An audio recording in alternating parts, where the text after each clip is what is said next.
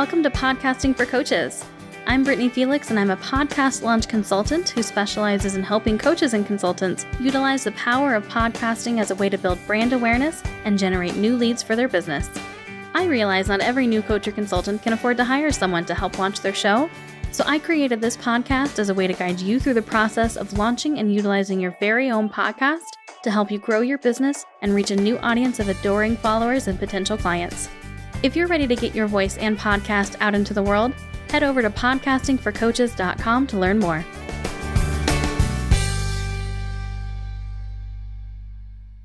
Welcome to the first official episode of the Podcasting for Coaches podcast.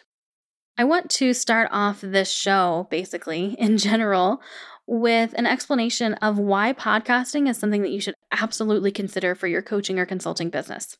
So, in this episode, I'm going to give you cold, hard facts and statistics and data to prove why podcasting is huge for coaches and consultants. So, according to the 2017 Podcast Consumer Report put out by Edison Research, and this report is basically like the holy grail of podcast statistics, there is some very interesting data that supports my claims of why a podcast is something that you should do. So, according to this report, 112 million Americans have listened to a podcast. And this is actually an 11% increase from 2016. So, just think about that 112 million people are consuming content in a way that you are not taking advantage of right now. 67 million Americans listen on a monthly basis. This is a 14% increase since 2016 and 42 million people listen on a weekly basis. This is 15% of the entire population of the United States. 15% of the entire country is consuming information in a way that you are not taking advantage of. So, not only are you missing out on reaching all of these potential clients, but this data actually proves that podcasting is growing. There's been a steady growth with 10 to 20% increases each year for the past few years. 50% of weekly listeners listen to at least three hours of podcast every single week. 48% of monthly podcast consumers follow brands and companies on social media. So they follow the people that they support on other platforms because they build that connection, that bond, that trust. They fall in love with those hosts and they want to connect with them further. Of the monthly listeners, 44% are between the ages of 18 and 34, and 33% are between the ages of 35 and 54. So 77% of all podcast listeners are between 18 and 54. I'm willing to bet that your target client, your ideal client, your dream client is in that age range. Of the monthly listeners, 45% have a minimum household income of at least 75,000. Also of those monthly listeners, 30% of them have a graduate degree and 27% of them have a bachelor's degree. These are people who are committed to educating themselves. They are committed to learning more. They are committed to making their lives better. 85% of all podcast listeners say that they listen to all or most of every single episode. That is huge. Retaining their attention for however long your podcast episode is is monumental. It's not like a Facebook video where they tune in for maybe the first 20, 30 seconds, and then something else pops up on their feed and they get distracted.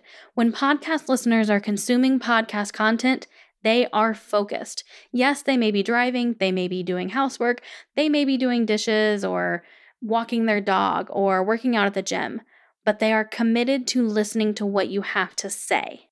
The average podcast listener subscribes to six podcasts and they listen to five episodes per week on average. That means that when people find podcasts they like, they stick with them. They are loyal to those people. If the podcast host is regularly and consistently putting out content, the listener returns week after week after week. Another important thing to note here is that business ad spend. So, companies and corporations who are putting ads in podcast episodes has increased dramatically. In 2015, business ad spend was $69 million. In 2017, $220 million. What is it that these businesses and these corporations know that you don't? They know that podcast listeners are loyal and they take action. That is exactly the type of person you want consuming your content. You don't want people on a mailing list who are never going to open your emails. You want people who are just going to crave and consume what you have to say and what you have to offer. So, beyond those statistics, let's talk about the more kind of broad general reasons why a podcast is fantastic for your coaching or consultant business. It builds trust and authority, which I'm going to dive more into why that is in next week's episode. But for right now, I'm just going to state that that's what it does. And next week, you'll learn why. But it also provides evergreen content. In putting these episodes out there and putting the show notes on your website, you're generating more content, you're being in more places. You know, you don't have to come up with a blog post every week. You can sit and record a podcast episode, and then you have a podcast and something for your newsletter and something for your website. And if you record videos and turn those into podcasts, guess what? You've got video content for YouTube as well. So it just gives you so much evergreen content to work with. You can record episodes with questions that you always get from your audience. And then from that point on, instead of typing out an answer every time or responding to each one individually, you can point them to this podcast episode that you did on it. And beyond that, even, you're going to reach new people. Like I mentioned earlier, 42 million people listen to podcasts on a weekly basis. Are you reaching 42 million people on Facebook? Probably not. If you are, great, that's fantastic, and a podcast can still help you. Are you going to reach 42 million in your podcast? Absolutely not. And I will discuss that later in the show where we're going to talk about realistic expectations for a podcast. However, there is a new audience to reach. People tend to stick to the platforms they love most. People on Facebook love freaking Facebook. People on Instagram love Instagram. People on Pinterest love Pinterest. And people on YouTube love YouTube. People on Snapchat love Snapchat. You get the point. The thing is, podcast listeners freaking love podcasts. They love, love, love them. They rave about them. They share them. They consume them like crazy. People who listen to podcasts are very loyal to their platform and the hosts they love. So, those are some general reasons as to why you should be taking advantage of this thing called podcasting. In the next episode, I am going to be talking about exactly how a podcast helps you with your coaching and consulting business. So, this explains why you need to get on the podcast bandwagon. Next week, I'm going to explain how it serves the purpose that I say it serves and that data says it serves. So, make sure that you don't miss that episode. And thank you so much for tuning in today. I hope you have a fantastic day. And that wraps up another episode of Podcasting for Coaches.